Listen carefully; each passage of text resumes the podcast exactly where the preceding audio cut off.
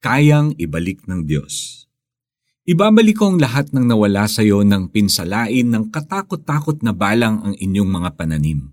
Ako ang nagpadala ng hukbong ito laban sa inyo. Magkakaroon kayo ngayon ng saganang pagkain at kayo'y mabubusog. Pupurihin ninyo si Yahweh na inyong Diyos na gumawa ng mga kahangahangang bagay para sa inyo. Hindi na muli pang kukutyain ang aking bayan. Kaya nga malalaman ninyo na ako'y sumasa inyo at akong si Yahweh lamang ang inyong Diyos. Hindi na muling hahamakin ang aking bayan. Joel chapter 2 verses 25 to 27 May nagawa ka na bang malaking pagkakamali sa buhay mo? Yung tipong kung makakabalik ka lang sa nakaraan ay babawiin mo. Yung kamalian na nararamdaman mo pa rin ang epekto hanggang ngayon, ako rin. I suppose lahat tayo may ganong klaseng pagkakamali at pagkakasala. Pero may awa ang Diyos. Noong kapanahunan ni Propetang Joel, ipinahayag niya sa Israel ang panawagan ni Yahweh na magsisi sila at manumbalik sa Kanya. Joel chapter 2 verse 12 Nangako si Yahweh na ibabalik niya ang lahat ng nawala sa kanila at pagpapalain sila. Joel chapter 2 verses 25 to 27. Noon at ngayon, gaano man kalaki ng pagkakasala natin, may awa ang Diyos. Maaring pansamantala mararanasan natin ang paghihirap na bunga ng ating pagsuway sa Diyos. Ngunit kung tayo'y magsisisi, mararanasan natin ang kagandahang loob niya.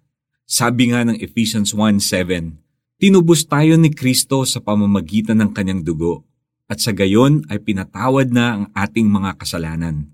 Ganoon kadakila ang kanyang kagandahang loob na binigay sa atin. Sa tamang panahon, kayang i-restore ni Lord ang lahat ng nawala sa atin. Sabi sa English, I will restore to you the years that the swarming locust has eaten. Joel 2.25 sa ESV. Napakagandang pangako, hindi ba? Ang mga taon na nawala sa atin ay ibabalik niya. Ang mga nawalang opportunity, nawalang yaman, nasirang relasyon, kaya niyang i-restore lahat. Magtiwala lang tayo sa Kanya. Kung may pagdaanan man tayong pasakit na dala ng ating pagkakamali at pagkakasala, may awa pa rin ang Diyos. May katapusan yan. At maaasahan natin ang pagbabalik ng nawala sa atin at higit pa dahil mahal tayo ng Diyos. Ganyan kadakila ang kagandahang loob ng Diyos sa atin. Let's pray.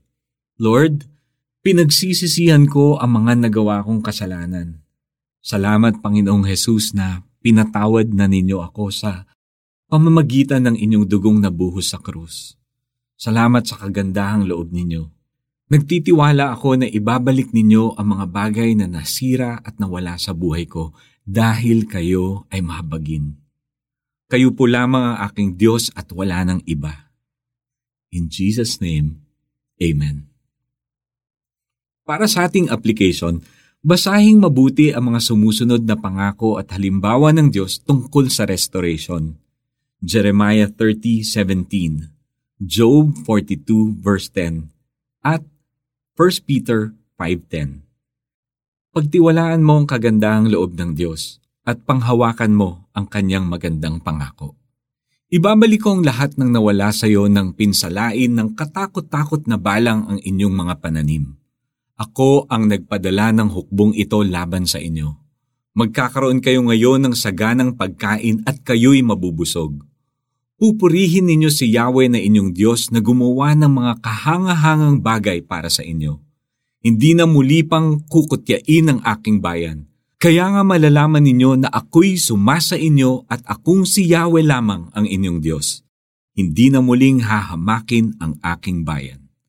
Joel chapter 2 verses 25 to 27. This is Iko Gonzalez reminding everyone that there is hope in Jesus.